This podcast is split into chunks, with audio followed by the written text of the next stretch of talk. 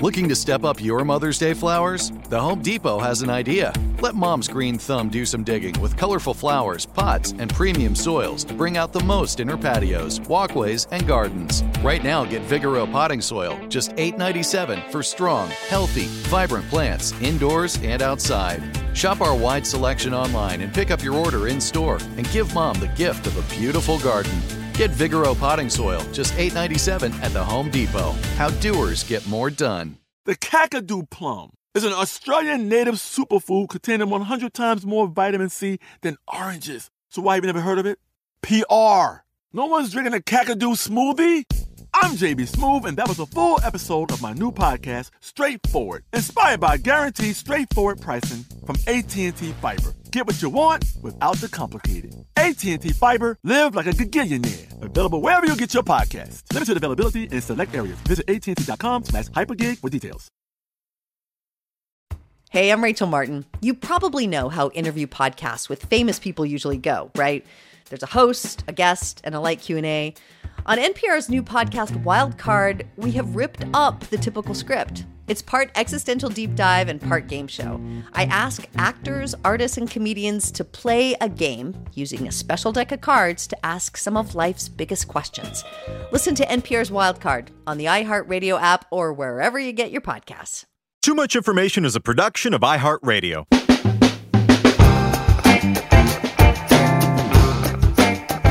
Hello, everyone, and welcome to Too Much Information, the show that brings you the secret history and little known facts behind your favorite music, movies, TV shows, and more. We are your masters of the minutia. My name is Jordan Runtagh. And I'm Alex Heigl. And today we're going to look back at the ultimate test of physical and mental endurance for a generation of kids. I am talking, of course, about Legends of the Hidden Temple, Nickelodeon's bold attempt at blending Double Dare with Indiana Jones while exclusively using items purchased from Party City.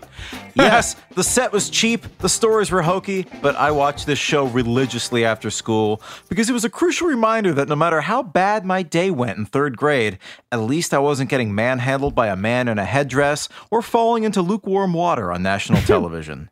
Did you watch this a lot growing up? This was like a big thing for me. Did you harbor ambitions to, to be on the show? No, I um mine was the aggro crag one. Oh, the guts. Yeah. Okay. I very I mean, I was also like belying my extremely sedentary lifestyle, lived mostly indoors, almost exclusively indoors at this point in my life. Um, I was a really like backyard ninja kid. I was just 40 feet up in trees, jumping off of So I like Well, you're a black belt, so I can imagine that. Uh, Yeah. yeah, I mean, I was, yeah, yeah. I would watch Guts and be like, those putzes.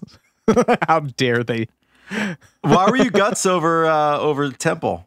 I don't know. I think it was the it was the aggro crag. Yeah. Just more the- impressive. It There was an I love- Olympic element to it. I Yes, feel like wasn't there like yes. an international global guts? Didn't they have like yep, there was, yeah, yeah, global guts. Okay, yeah. I felt more. I just wanted to beat a Frenchman. I just wanted to beat a young French child on for the honor of my country on the, on the aggro crag. I wanted to break him on the wheel of pain. Continue. Yeah, I mean, I guess I, you know, legends for me is, you know, as you were out in the backyard climbing trees, I was a wannabe historian. So maybe the kind of Indiana Jones nature of Legends I was about to say, Temple yeah. kind of has more of an appeal for me. Yeah, I mean, also the other thing, I think part of the appeal of these Nickelodeon game shows, just in general, was that it really was a chance to see kids truly just like me, but more coordinated on television. You know, in this era, kids are basically born knowing how to be on camera thanks to iPhones. So it's kind of refreshing to see clips where, you know, contestants are so insanely unmedia trained. It was nice to like revisit some of these clips. Yeah, it's really it is refreshing and and um you know, it taught many kids very important lessons. Don't trust giant stone heads. Yes, that is right. Danger lurks around every corner. anyway, from the possible possibly factual connection that this show has to the Sopranos to the man trapped inside the aforementioned stone head to the I refuse to believe that this man's actual name is Kirk Fogg, but to the host Kirk Fogg, here is everything you didn't know about Legends of the Hidden Temple.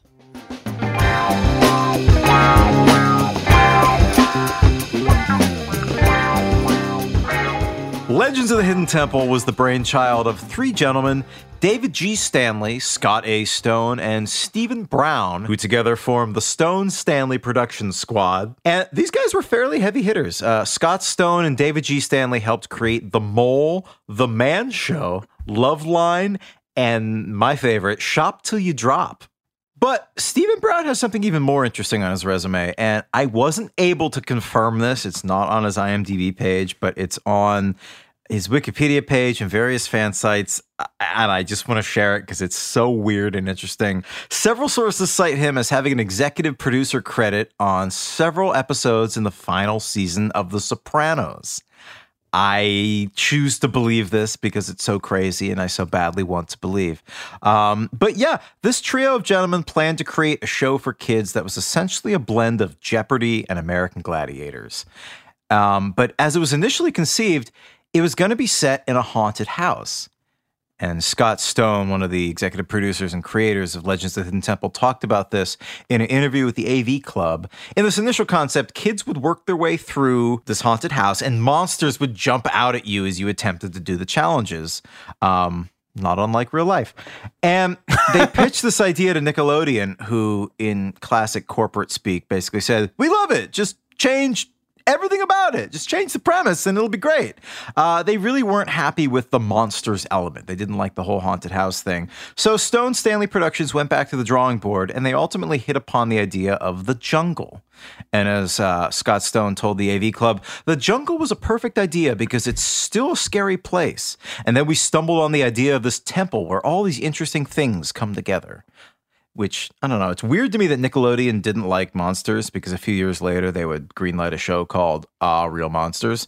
Um, not to mention, like, Are You Afraid of the Dark? I think was around this era. So I don't know. Maybe they thought they Yeah, were going too hard on the scary stuff. Yeah. Goosebumps Monsters were were- huge. Right. Man, we should have we missed our boat. Yeah. We should have pitched a children's competition show based in the world of Goosebumps. We have to like fight Oh. were- werewolves and Or ventriloquist dummies. Nope. Nope. That thing. I was not allowed to have a ventriloquist dummy in my house as a kid. My parents were like that. Yeah, no. Ah, Slappy, man, nightmare fuel. God, second only to FernGully for me. That's Uh, so funny. All right, I'm piecing together the Jordan Yeah. Runtagh fear quilt. Uh, the producers behind Legends of the Hidden Temple have this theory about game shows. They say that they're all story driven, or at least the good ones are. Scott Stone has said that every competition, from professional sports to Wheel of Fortune, has a narrative element or a story. And they created Legends of the Hidden Temple specifically to be story driven rather than game driven. And in the aforementioned AV Club interview, he said, It was designed to be the anti Double Dare, if you will. Double Dare was about individual games that were sloppy and funny. I didn't think they were that funny.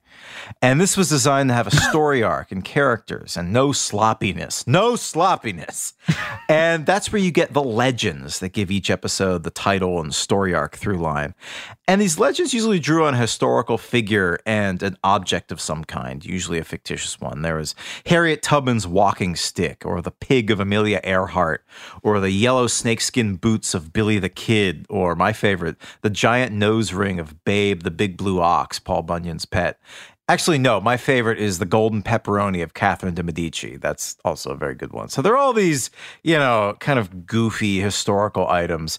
So obviously, these things are all pretty goofy. And Stone says that they drew on the fractured fairy tales segment from the Rocky and Bullwinkle cartoons as sort of inspirations for these legends.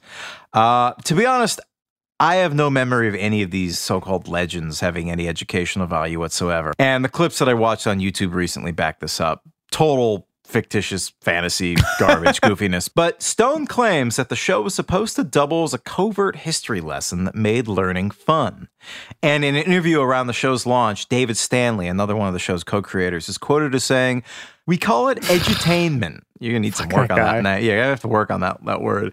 We just reached into the history of legendary people so that we could base the show in fact and combined it with games and stunts that were fun to watch.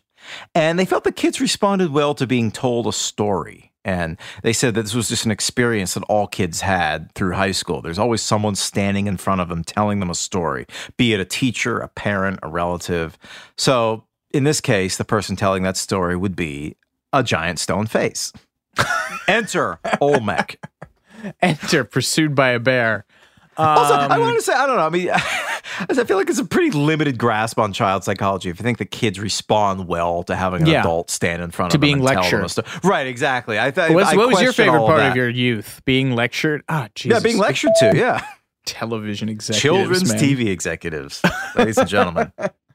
Um, yes, Olmec. Surprisingly, given his intimidating appearance, Olmec was um, put together on a shoestring, Eraserhead style, David Lynch style. So, Olmec's name is a reference to the Olmec civilization, which predates the Mayans. The Olmec on the set of Legends was not made of stone. As I'm not made of stone. Um, one former contestant, a woman named Nicole, described it in an interview with cracked.com as quote this moving rubber thing that if you were close enough you could hear the parts inside. This was because as scott stone later admitted they didn't have any money. The whole show was really cheap he said. Everybody that was in that show had multiple jobs.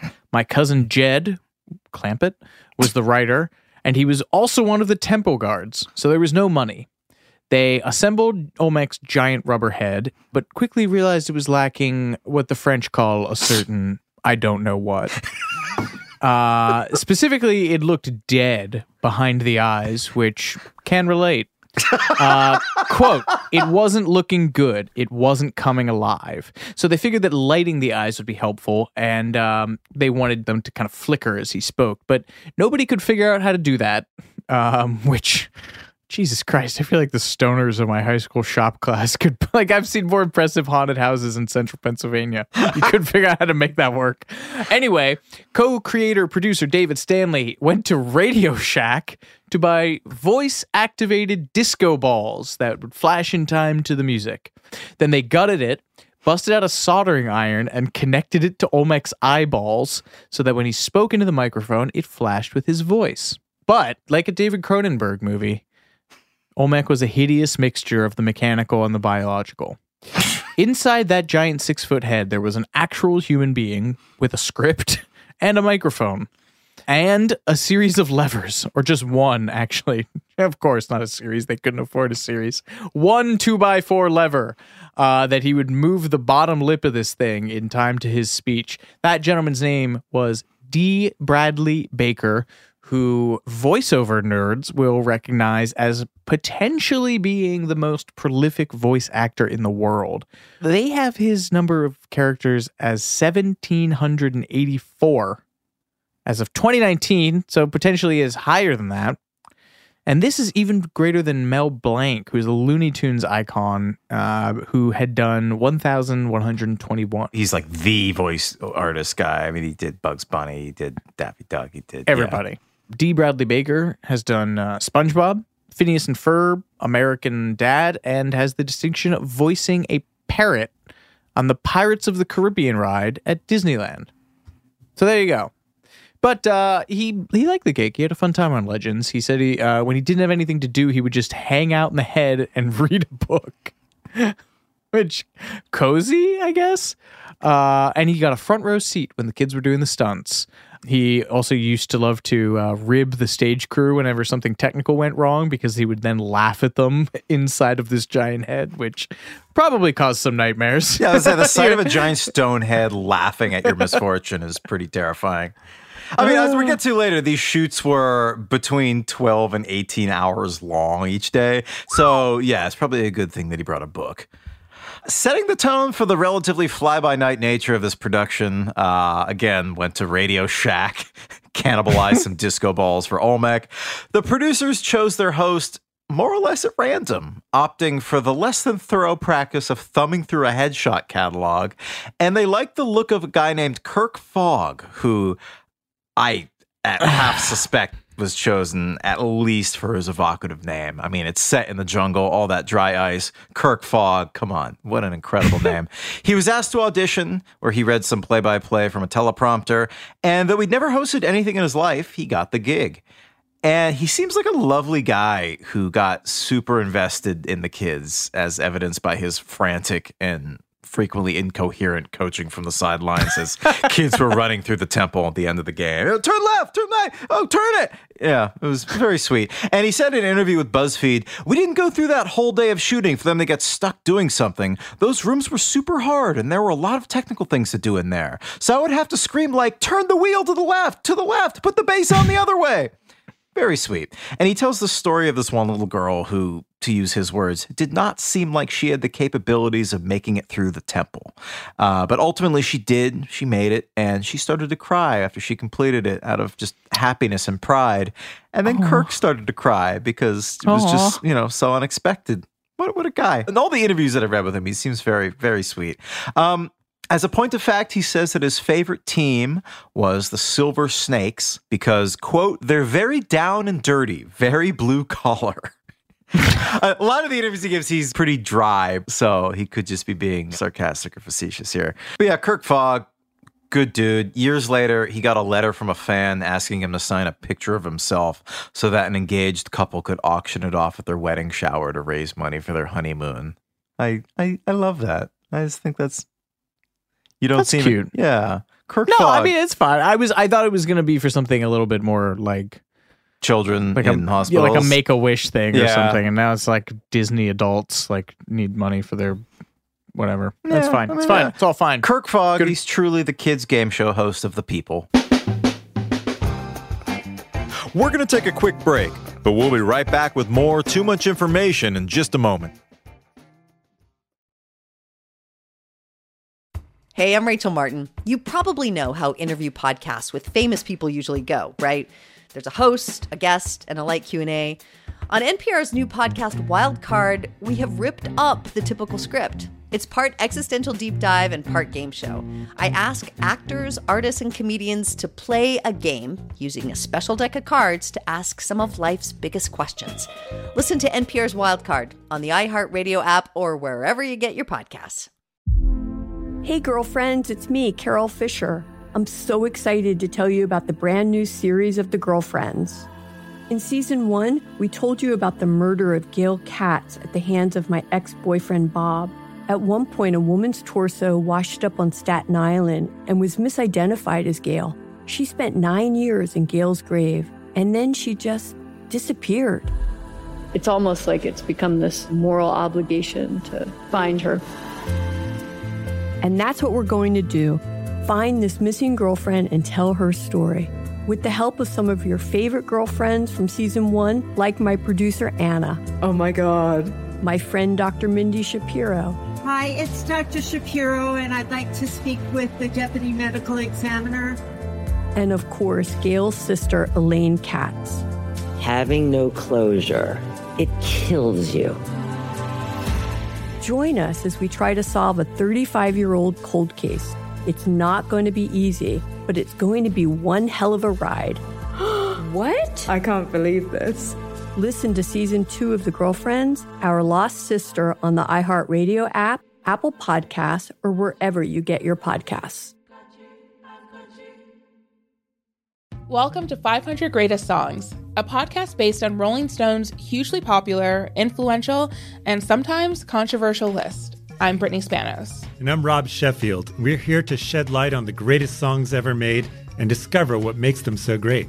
Every week, we'll pick a new song from the list and talk about their placement on the revamped 2021 list. We'll also have guests join us, ranging from the artists themselves to the producers, or simply other writers like ourselves who voted on them. From classics like Fleetwood Mac's Dreams to the Ronettes' Be My Baby, and modern day classics like The Killer's Mr. Brightside and Britney Spears' Baby One More Time.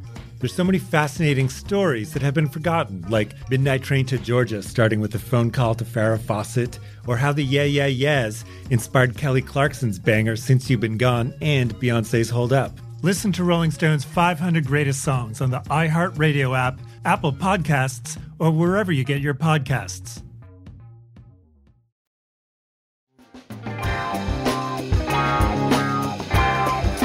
So, the show has its host, they have its premise, they have its giant talking stone head. Now they need some contestants. This brings us to the auditions for Legends of the Hidden Temple a test of the mind, a test of the body, and a test of Nickelodeon trivia. The auditions for this really kind of sound like they were pretty rigorous. One former contestant told the Orlando Sentinel back in 1994 that she had to take a written test, run, climb a rope, and do pull ups during the tryout. Good lord. Which means that I would have failed both then and now. but in recent years, the kind of more cutthroat nature of these auditions was made clear in a former contestant's interview with Cracked that we mentioned earlier, this woman, Nicole. She said that kids froze while climbing the rope, only to be shouted at by producers, You stay up there and you're out. And they apparently weren't kidding. Um, these poor kids just terrified at the top of these ropes. They were also asked trivia questions about Nickelodeon, and I guess one of these questions was about Ren and Stimpy. And some kid apparently said, "Ren's the cat, right?" And as soon as he said that, Oof. a Nickelodeon producer put his hand on this kid's shoulder and just escorted him out of the line. Gone, said the former contestant, like just like that. Um, she likened the process to a jury selection. She said that really hyper kids were taken out of consideration, crabby kids were gone, and kids who didn't know Nick were also gone. Those are her words. Each team was paired with two kids, a boy and a girl, between the ages of 11 and 15. And according to a former contestant named Anthony, the two person teams were usually the result of kids being herded into a staging area and paired together at random by a production assistant.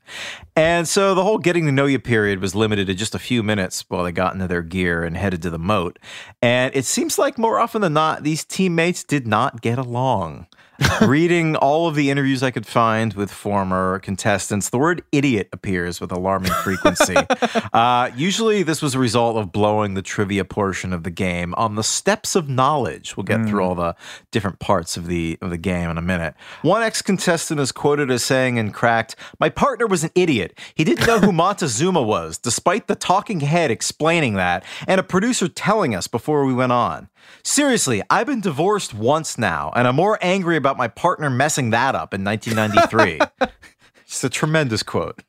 Uh, all right. So before we get any further into the temple, onto the temple, Into the legends of the into the Temple. legends. Yes. Uh, then we should talk about the gameplay. Let's talk about the specifics.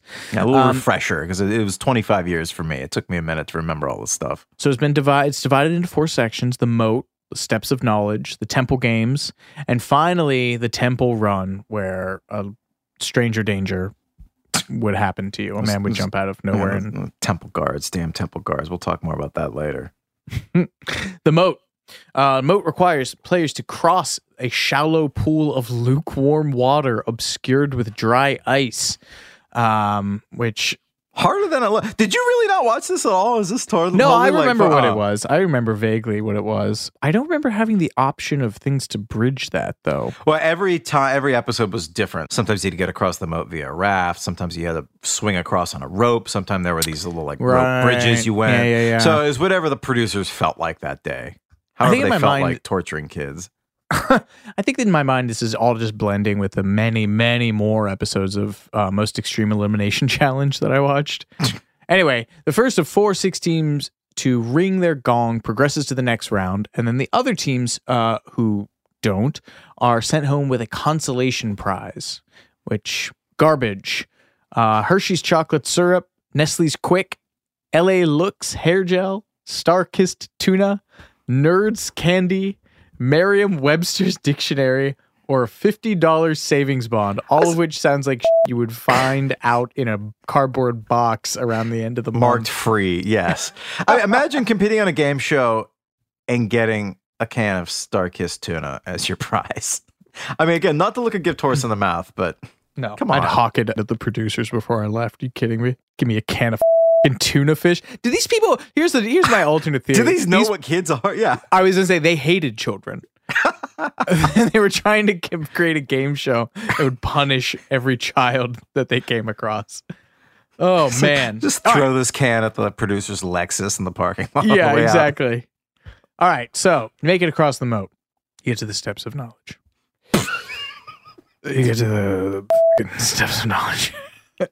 Olmec would tell the story of that episode's legend. Amelia Earhart's lucky pig, Catherine de Medici's pepperoni, uh, Catherine the Great's harness. You get that one? I do. Okay. Google that You one yourselves. That one. You, you folks will get that one on the, your car ride home. Um, When it was done, the teams would be quizzed about the info that they were given. The retention was not challenging. Although I don't know if you're six years old and you're spazzing out for being on your favorite network, I probably wouldn't remember. and so to hedge their bets, the producers made the questions multiple choice. You answer the question correctly, you go down the step. First two teams to get to the bottom would progress, while the others get slightly better consolation prizes, like Duncan yo-yos. I would have been jacked Yeah. about Duncan yo-yo. Were you an uh, Imperial or a Butterfly man? Butterfly all the way. Okay, yeah, yeah. Yeah. Uh, copies of Honey, We Shrunk Ourselves on VHS, which I would still take, honestly. Uh, or Se- Sega Genesis games, which I would also Oh, yeah. take. Man, hell yeah. It turns out all you need to do is get to the uh, steps of knowledge, then you start getting the good stuff. Next up, we have the Temple Games. These are a series of three one minute challenges in which teams compete for the ominously named Pendants of Life, which is uh, not the thing that Grandma clicks uh, in a desperate attempt to live another day. The first two games were worth half a pendant, the second was worth a full pendant. Teams with the most pendants would progress to the temple. Prizes include NBA Jam for Genesis. We should do NBA Jam. Hush Puppies. Moon Shoes. Yeah. BK Ratchtech. Yeah. Armitron Looney Tunes watches and Laguna Sportswear. Holy shit, I forgot about BK Ratchtech till just now. I All these pair names make me so happy. Oh my god, I had a pair of those. I feel like oh man. I think I got kicked out of class a couple times for just for ratcheting them. you know, too aggressively. I was just too extreme. Lastly, the temple run. Everybody remembers this. Yeah, more on this to come. We'll talk about the obstacle course in a bit. But first, uh, you know, we have to get through the actual obstacle course, the behind the scenes obstacle course. Yes. Like most game shows, Legends taped multiple episodes a day, sometimes as many as six, because it was the most economical way to do it. Most of the production crew was based out of Los Angeles. The show was taped in Orlando, so they had a limited amount of time to record episodes for the show. They basically turned this into an assembly line, cranking out the first season of 40 episodes in just 10 days. Holy which is that is insane. our pace. Yeah, yeah. Uh, but the production got off to a rough start on day one, which turned into an 18 hour torture test for these kids. um, and a lot of that was due to the first day kinks. And the big issue is that they recorded the show section by section so that they wouldn't have to keep resetting up the shots for every episode they were shooting. So they did all the moat crossings for all the episodes they were shooting that day at once, then all the steps of knowledge segments, all of the temple game segments. And finally, at the very end of the day, when, as Kirk Fogg told BuzzFeed, the kids were, quote, properly delirious and loaded down with complimentary pizza, they would tackle the temple runs. And Kirk would say the kids were so wiped, they were crying, they were weeping because it was like 11 o'clock at night and we were running them through the temple. I do think that he's being slightly hyperbolic, but I've also seen some sources say that some tapings went on until one in the morning. So um, I'd be very interested in reading whatever contract the contestants signed and running it by a child labor lawyer because that sounds like a lot. Do you think they circumvented it by it being a quote unquote competition and not like a scripted thing? Because I know they're not allowed. You're not allowed to have kids in like a scripted thing for more than like eight hours, right? oh why yeah, it's like in Full House. They got the twins Yeah. because you could have them on and off and alternate. Yeah, no, I probably. Yeah, I'm sure. Um, as one might expect on a set where the chief special effect was something rigged up from a Radio Shack disco ball, many of the props malfunctioned. Bucket lifts would be missing and doors would stick shut. And every time this happened, the team would have to start the temple runs again. Um, this is interesting. The wheel from the wheel room was a leftover prop from Double Dare. Hmm. so eventually, yeah, how about that? Uh, they eventually worked out most of the kinks, but even in later seasons, the experience of running the temple was reportedly not pleasant for most of these kids. We go back to our friend Nicole, who spoke to cracked.com. She described the temple as, quote, a mix between a cheap haunted house and a McDonald's play place. And she also complained that the backside of the temple sets just were bare plywood. She said, Yeah, they didn't even bother painting the side that wasn't on camera. Like, look, we know it wasn't an actual temple or anything, but you'd think they put out some kind of trivial effort to make it less sad for the contestants. she said it's almost as if they enjoyed disillusioning them. Uh, I don't know. I will say that kind of seems like an unreasonable complaint. Of course, they're not going to paint the back of a set, but still. Uh, I I personally enjoy this theory we have we, we have going on where the They producers just hated children Yeah. and created the show to punish them. Uh, Nicole would go on to say that the only thing worse than hanging out backstage was actually entering the temple. She said, This is her quote The stage was like coming into a nightmare. It was darker, smoke was there. You saw kid after kid coming in looking exhausted or crying or something else terrible. And then you went in. There was actually dread there. Cheap effects or not, it was a sense of foreboding.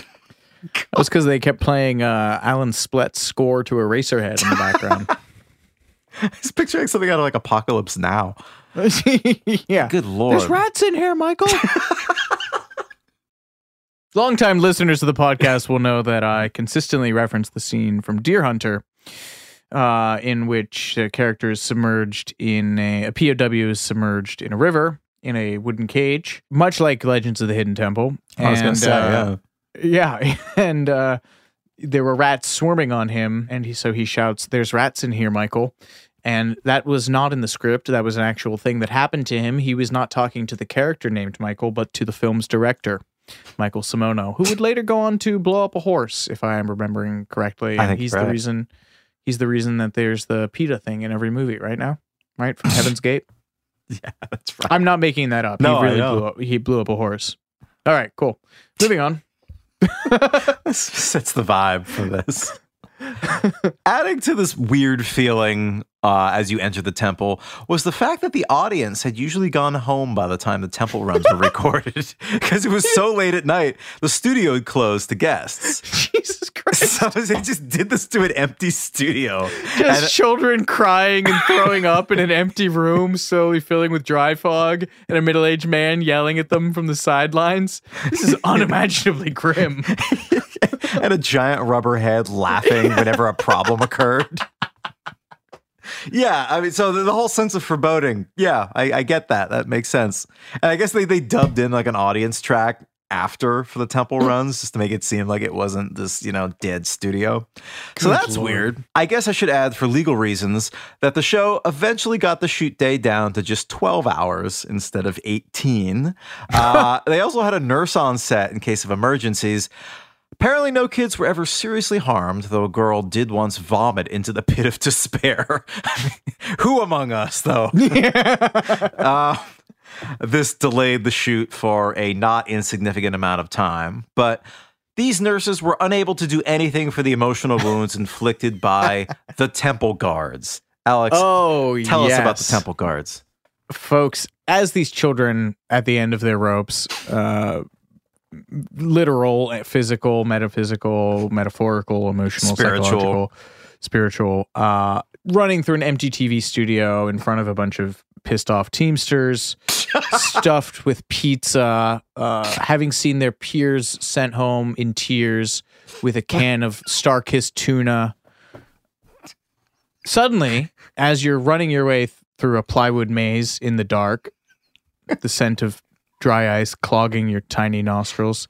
Strange men in pseudo Mayan outfits burst out of random corners, attempting to seize your hard earned pendants of life by force, which teaches children an important lesson about the way that life actually works. Stranger danger. They actually grabbed these kids, man.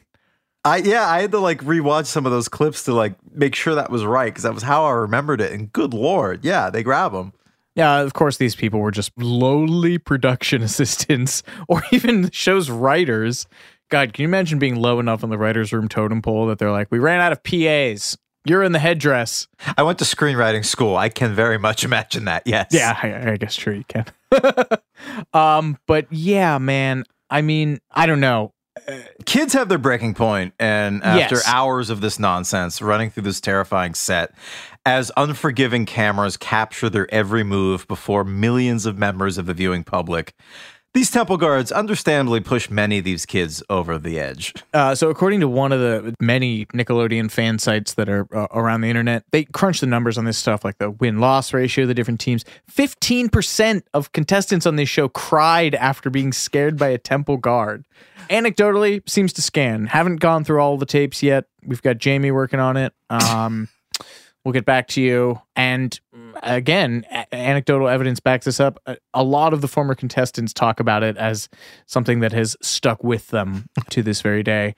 One woman uh, named Keely told SBNation.com in 2013 that the sight of a temple guard reduced her to tears, saying, They are the scariest thing imaginable. Nothing is scarier, and I will stand by that statement until the day I die. I'm 31 and I can't go to haunted houses.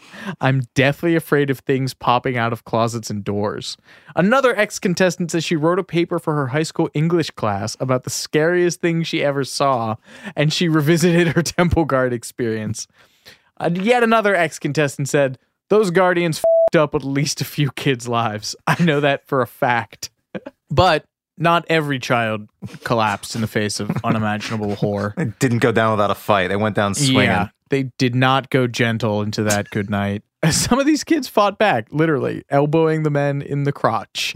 Um, which good for them. Yeah. Uh, and Kirk Fogg, legendary television host Kirk Fogg. I just want to keep saying his name, give myself different reasons to say that.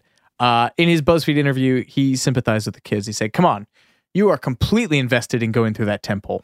So just think about when you're going through a temple. Okay, I will. Uh, you're trying to get something together and you don't know where you're going next. And suddenly this costumed man temple guard comes out and scares you. Uh, he added in that interview he's been trying to get all the ex temple guards together for dinner, which is kind of adorable. Uh, but that's just like a bunch of middle aged men ribbing each other, like, ah, I remember when we made Keely cry? Uh, if you were a Legends of the Hidden Temple guard or PA or Kirk Fogg, please reach out to us and we will, I don't know, run a correction, send you a can of StarKist. We'll do something. So contestants had three minutes to complete the temple run without getting stopped by these temple guards. And during the series, there were 15 different temple layouts and almost 50 different rooms. But for all these 50 rooms, the most notorious room was the Shrine of the Silver Monkey, which was notable because no one could ever get it right.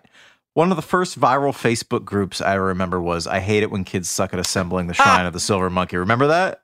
I do remember that. That's one of the few things I remember about this show is watching children butterfingers this monkey. Yeah, I mean, uh, it was infuriating. There's three parts a base, a middle, a head. You put it together. For some reason, the kids would always screw it up. Watching from home, you would wonder why. What was the problem? But as with most things on the show, it was deceptively difficult. As usual, our beloved host Kirk Fogg has these kids back. He says, Do you know how tired you are by the time you get to the Shrine of the Silver Monkey? You're completely out of gas. You get there to this room, the lighting's a little bit funky, and you have to find the three pieces. Okay, that's true. I forgot you have to actually find the three pieces of the Right. puzzle first. Yeah, yeah, yeah. So you're stressed, the clock is ticking, you never know when the temple guards are going to pop out. And I think the real problem was you're doing it with the monkey facing away from you. And I think that was the problem. is A lot of kids didn't know if it was supposed to be, you know, facing you or away from you. And even Olmec weighed in about how hard it was to put together the Shrine of the Silver Monkey. Speaking at a panel during the New York Comic Con a few years back, Dee Bradley, the voice of Olmec, explained that the middle piece was the problem spot. He said it could be upside down and you couldn't tell that it was upside down. That's fair. Uh, apparently, it took a lot of force to ram the head on too. That was like Mm. something that was yeah. So you might think it wasn't supposed to go in, but you really just had to give it a little more elbow grease. So there you go, mystery solved. Shrine of Silver Monkey. That's why a lot of kids screwed it up. Uh, our friend Nicole, speaking the cracked, who so beautifully described the temple set as a combination of a cheap haunted house and a McDonald's play place, she also had thoughts on the Shrine of the Silver Monkey. Uh, she said it was even cheaper than you think, felt like heavy compressed foam, and had silver bits that flaked off. It just ruined it. It was all hard foam to look like rocks, and signs out of camera view saying avoid the dry ice. Yeah, because dry ice will like burn your skin off, right? If you touch I know you, it yeah, I know you can't touch it. Yeah, I, I don't. I don't think breathing. I mean, I'm sure breathing is not the best thing you can do, but I don't think that's like super toxic. But yeah, touching it, I think It's like bad. Agent Orange. As you meditate on that, we'll be right back with more too much information after these messages. Hey, I'm Rachel Martin. You probably know how interview podcasts with famous people usually go, right? There's a host, a guest, and a light Q&A. On NPR's new podcast Wild Card, we have ripped up the typical script. It's part existential deep dive and part game show. I ask actors, artists, and comedians to play a game using a special deck of cards to ask some of life's biggest questions. Listen to NPR's Wildcard on the iHeartRadio app or wherever you get your podcasts. Hey, girlfriends, it's me, Carol Fisher. I'm so excited to tell you about the brand new series of The Girlfriends. In season one, we told you about the murder of Gail Katz at the hands of my ex boyfriend Bob. At one point, a woman's torso washed up on Staten Island and was misidentified as Gail. She spent nine years in Gail's grave, and then she just disappeared. It's almost like it's become this moral obligation to find her. And that's what we're going to do find this missing girlfriend and tell her story with the help of some of your favorite girlfriends from season one, like my producer Anna. Oh my God. My friend Dr. Mindy Shapiro. Hi, it's Dr. Shapiro, and I'd like to speak with the deputy medical examiner. And of course, Gail's sister, Elaine Katz. Having no closure, it kills you. Join us as we try to solve a 35 year old cold case. It's not going to be easy, but it's going to be one hell of a ride. what? I can't believe this. Listen to season two of The Girlfriends, Our Lost Sister on the iHeartRadio app, Apple Podcasts, or wherever you get your podcasts. Welcome to 500 Greatest Songs, a podcast based on Rolling Stone's hugely popular, influential, and sometimes controversial list. I'm Brittany Spanos. And I'm Rob Sheffield. We're here to shed light on the greatest songs ever made and discover what makes them so great. Every week, we'll pick a new song from the list and talk about their placement on the revamped 2021 list. We'll also have guests join us, ranging from the artists themselves to the producers, or simply other writers like ourselves who voted on them. From classics like Fleetwood Mac's Dreams to the Ronettes' Be My Baby, and modern day classics like The Killer's Mr. Brightside and Britney Spears' Baby One More Time. There's so many fascinating stories that have been forgotten, like Midnight Train to Georgia, starting with a phone call to Farrah Fawcett, or how the Yeah Yeah Yeahs inspired Kelly Clarkson's banger Since You've Been Gone and Beyonce's Hold Up. Listen to Rolling Stone's 500 Greatest Songs on the iHeartRadio app, Apple Podcasts, or wherever you get your podcasts.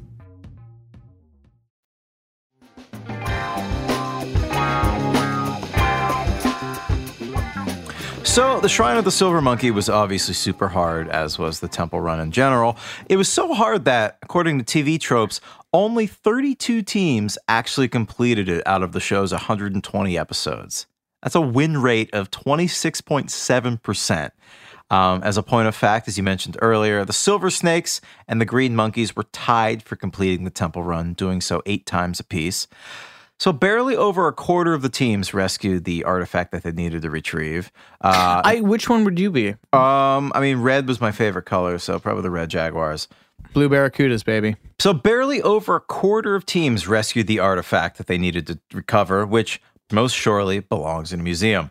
There, I'm glad I got that in this episode. Um, so the logical assumption is maybe the producers should have made the run easier. Well, you'll be pleased to know there's a conspiracy theory about that. Kirk Fogg, our beloved Kirk Fogg, told Great Big Story in 2016 that the temple runs were designed to be hard from the start because the producers only had the budget for eight grand prizes a season and couldn't afford to have a lot of people win. but on the other hand, we love Kirk Fogg, but sometimes he speaks in hyperbole in interviews. Producer Scott Stone refutes the whole budgetary constraint thing. Uh, speaking to the AV Club, he basically threw the kids under the bus and said it was their own damn fault for not being able to do it. He says, What happened was that kids would get in the temple and they're so afraid of the temple guards coming out. Whose fault is that? Uh, that they're not thinking. We were standing on the ground in front of the temple, which is just an open wall, basically a fourth wall, yelling at them of how to do it. Go left, go right, go up, go down, go push the wall. Because we wanted to give the prizes away, he said. It was never that we were trying to hit a number or we were trying to save money. The prizes weren't that expensive. I don't know. I think this explanation is a little self serving. Uh, I mean, you know, they just hate children once again. Yeah, right. It gets back to them hating children. Uh, the prizes, I mean, compared to what the first consolation prizes were Nestle's Quik Tuna fish. and, and tuna fish. Uh, the grand prizes weren't bad. These prizes included trips on Norwegian cruises, stays at Smuggler's Notch in Vermont, Cayman Islands, Tampa, and Space Camp is probably the most famous one. Hell yeah. I remember Space. Camp distinctly. I went. Did you go? Oh yeah, you went. Right. Oh, they, they lied about my age so I could go. And it was I had never even like slept over at a friend's house successfully to that point without losing my mind. Mm. Uh, and so yeah, it was it was pretty hardcore. You were like in a barracks with all these kids, and they would wake you up at five in the morning by switching all the lights on and going wakey wakey eggs and bakey. Yeah, like running laps. It was very military. It was it was intense. I wish they'd had like R. Lee Ermey yelling in the, uh, yelling at you.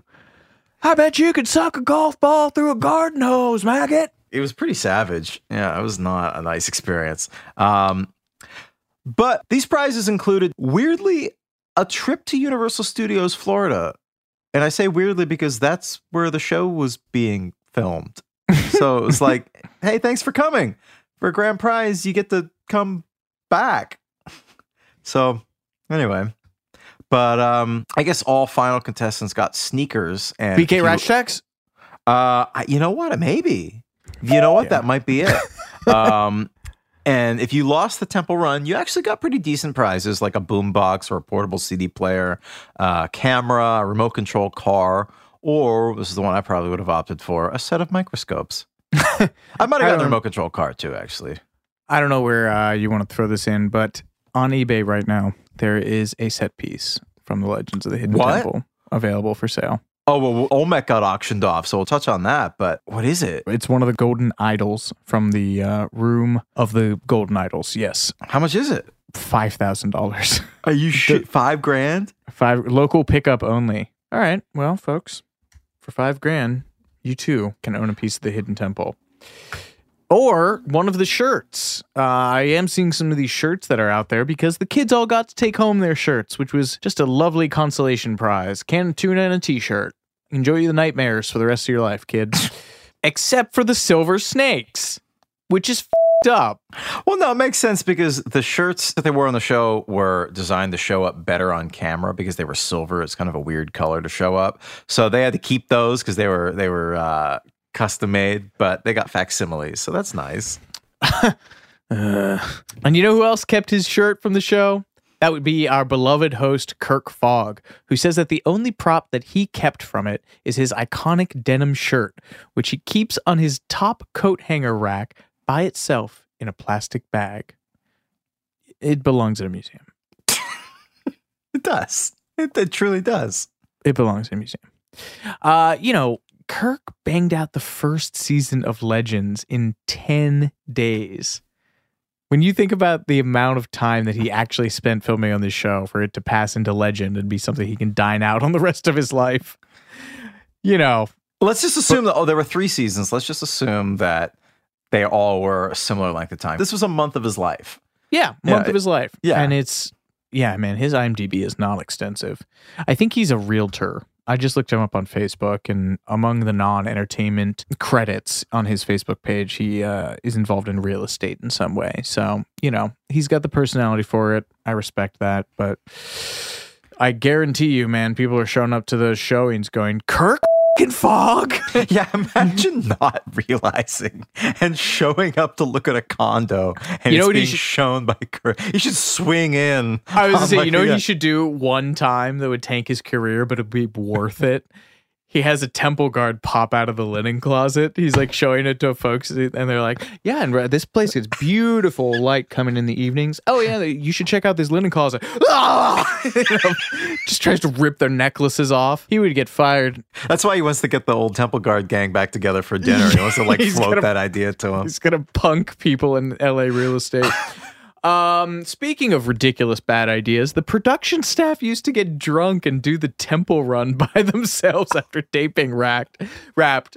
Sounds like a lawsuit waiting to happen, but truly, who among us? Yeah, the kids were gone. I would have done that in a heartbeat. Um, Fogg said that after the shoots would wrap, the production team would have a few drinks run the course themselves, and bet on each other. Which, once again, who among us? He also said that before each season, he would always try to do the temple run himself because if they can make it through the temple, I can make it through the temple. It's good to have goals. but did he ever say how what his best time was? No, that I don't we know. find that anywhere? Oh, Well, you have to make it under three minutes, so presumably, I don't know what his best time was though. yeah. What do you think you could do it in? Uh, I'm surprisingly fast. I bet you I could do it in two thirty. Okay. Yeah. 230. All right. I would Uh. probably get sidetracked by the guard and I would try and fight the guard. That would disqualify me. But nothing gold can stay. And so it was with Legends of the Hidden Temple. That is right. The show premiered in September of 1993. And its ratings were still going strong in 1995 when Nickelodeon inexplicably canned it. They prefer to use the classic executive nomenclature, not renewed, but we all know what that's code for. According to Kirk Fogg, host Kirk Fogg, and others associated with the program, this was pretty much a standard operating procedure for Nick at the time because they'd already filmed 120 episodes. And at that point, they reasoned hey, our target audience are children, they have no attention span. We could just run it in syndication under perpetuity. What's the minimum amount of shows that need to be filmed for syndication?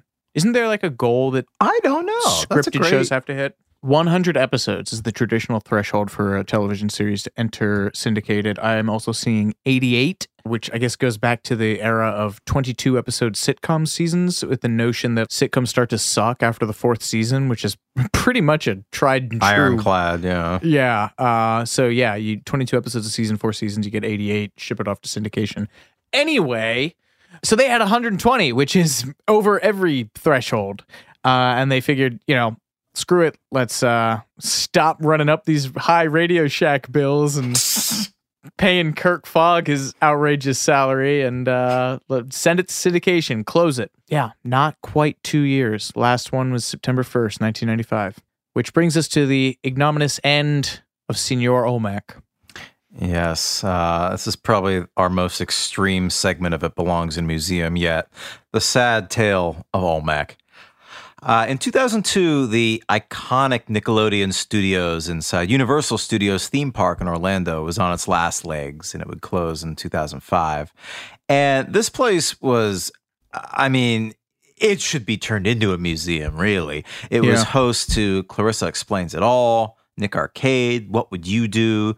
Guts, and I assume Global Guts, Legends of Hidden Temple, certain seasons of all that, Eureka's Castle, Gullah Gullah Island, Figure It Out, and the Mystery Files of Shelby Woo. So, a lot of history in those walls, but the game show trend started to decline in the mid 90s following the surprise success of Rugrats and reruns.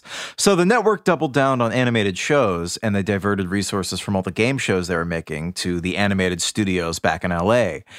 And then several producers started requesting that shows like All That be moved to LA so they wouldn't have to leave home because all these producers, for the most part, were based in LA anyway. They didn't want to schlep all the way to Orlando whenever the show was shooting.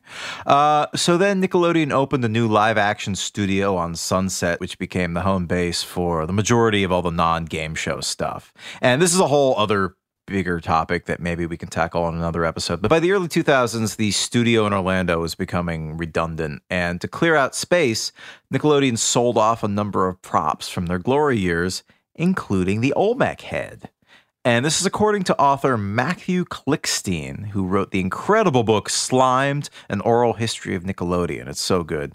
Uh, a former Nickelodeon staffer told Matthew Klickstein that the Olmec head was up for sale. And the staffer said, I wanted to buy it, but my wife would have killed me, which makes sense. Limited design options for a six foot tall foam rubber head.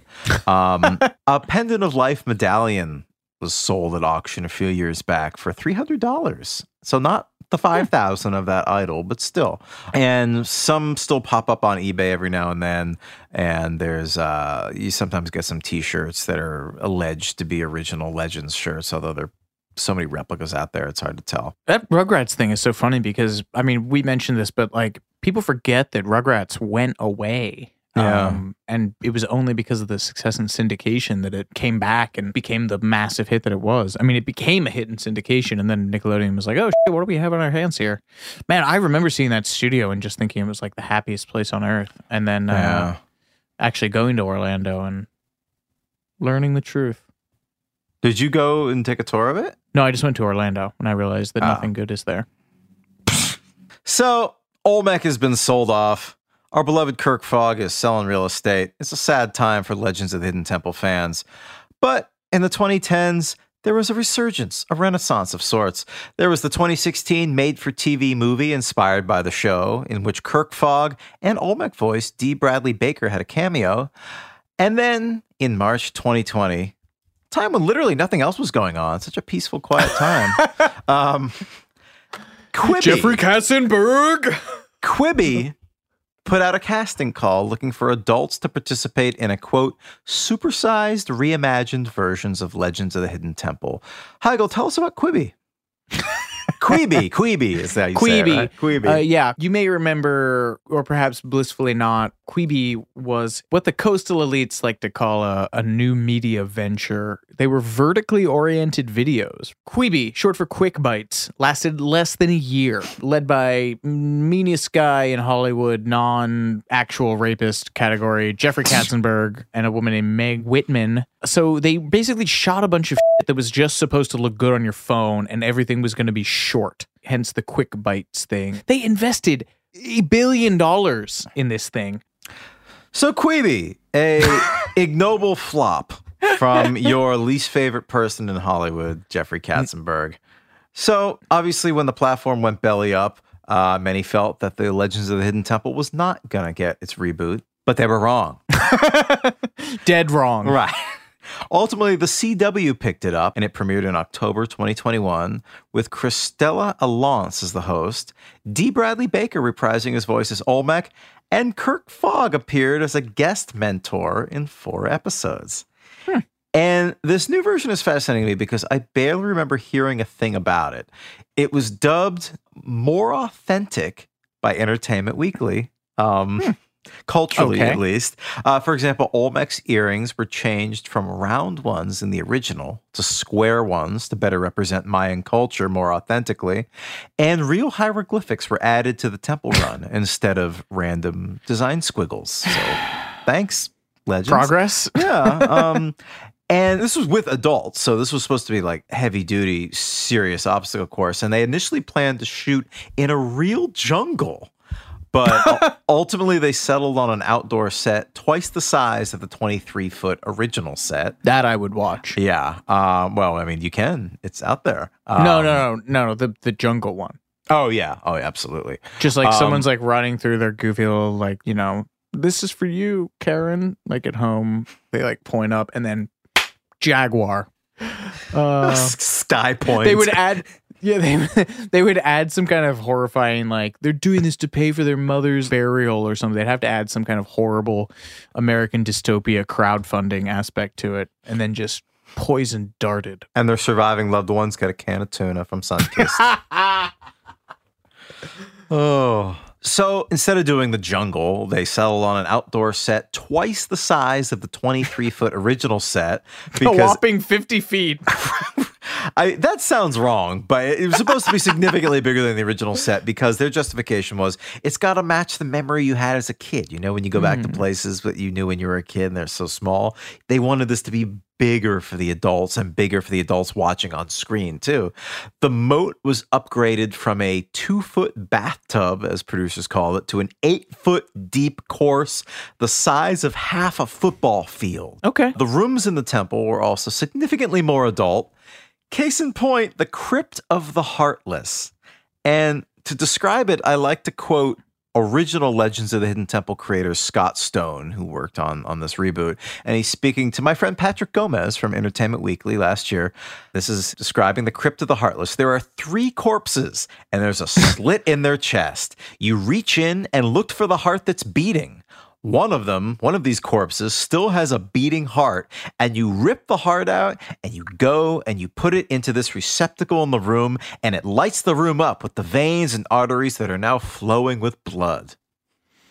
Inside you, there are three corpses. Jesus God. Uh, so that would not have made it on Nickelodeon. But I'm honestly unsure if anyone actually expected this whole thing to work, this adult reboot of Legends of the Hidden Temple to work. The show was panned with critics in Variety and a number of other outlets saying that the real Achilles heel was the fact that there were adults cast as the contestants.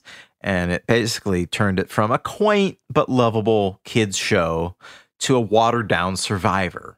Uh, and that was really the problem. I don't know. I didn't watch. I barely remember hearing of this. Uh, ultimately, it was canceled in June 2022, just a couple weeks Aw. ago. And may its memory serve as a reminder to TV executives that not everything needs to be rebooted with a gritty backstory. It does seem like they really pushed for the like Jokerification of Yeah. King Legends of the Hidden Temple. Oh boy. And that, yeah, that just happened just a couple weeks ago. So I think we are up to All speed. caught up. Yeah. And uh, well, folks, I think the temple guards are coming for us, and we're being escorted out of the studio right now because we are fresh out of pendants of life. Uh, we hope you enjoyed yourselves. Please rate the show five stars, and we'll send you some Nestle's Quik or a tin of StarKist tuna. Uh, and if you write a five star review, we'll send you a Duncan Imperial Yo Yo or a Hunchback of Notre Dame VHS from Walt Disney Home Video. That does not constitute a verbal and binding contract. Oh, thanks for listening, everybody. Until next time, I'm Jordan Runtagh. And I'm Alex Heigl. We'll see you next time.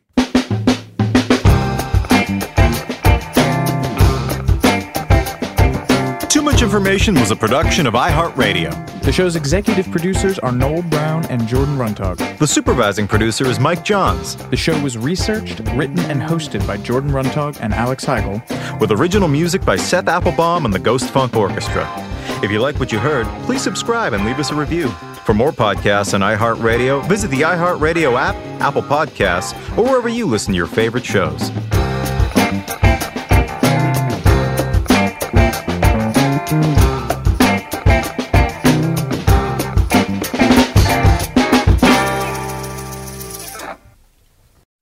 Hey, I'm Rachel Martin. You probably know how interview podcasts with famous people usually go, right? There's a host, a guest, and a light Q&A. On NPR's new podcast Wildcard, we have ripped up the typical script. It's part existential deep dive and part game show. I ask actors, artists, and comedians to play a game using a special deck of cards to ask some of life's biggest questions.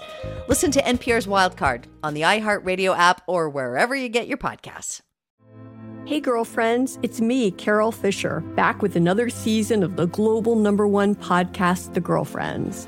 Last time, we investigated the murder of Gail Katz. This time, we're uncovering the identity of the woman who was buried in Gail's grave for a decade before she disappeared. Join me and the rest of the club as we tell her story. Listen to season two of The Girlfriends, Our Lost Sister on the iHeartRadio app, Apple Podcasts, or wherever you get your podcasts. Welcome to 500 Greatest Songs, a podcast based on Rolling Stone's hugely popular, influential, and sometimes controversial list. I'm Brittany Spanos. And I'm Rob Sheffield. We're here to shed light on the greatest songs ever made and discover what makes them so great. From classics like Fleetwood Mac's Dreams to the Ronettes' Be My Baby, and modern day classics like The Killer's Mr. Brightside. Listen to Rolling Stone's 500 Greatest Songs on the iHeartRadio app, Apple Podcasts, or wherever you get your podcasts.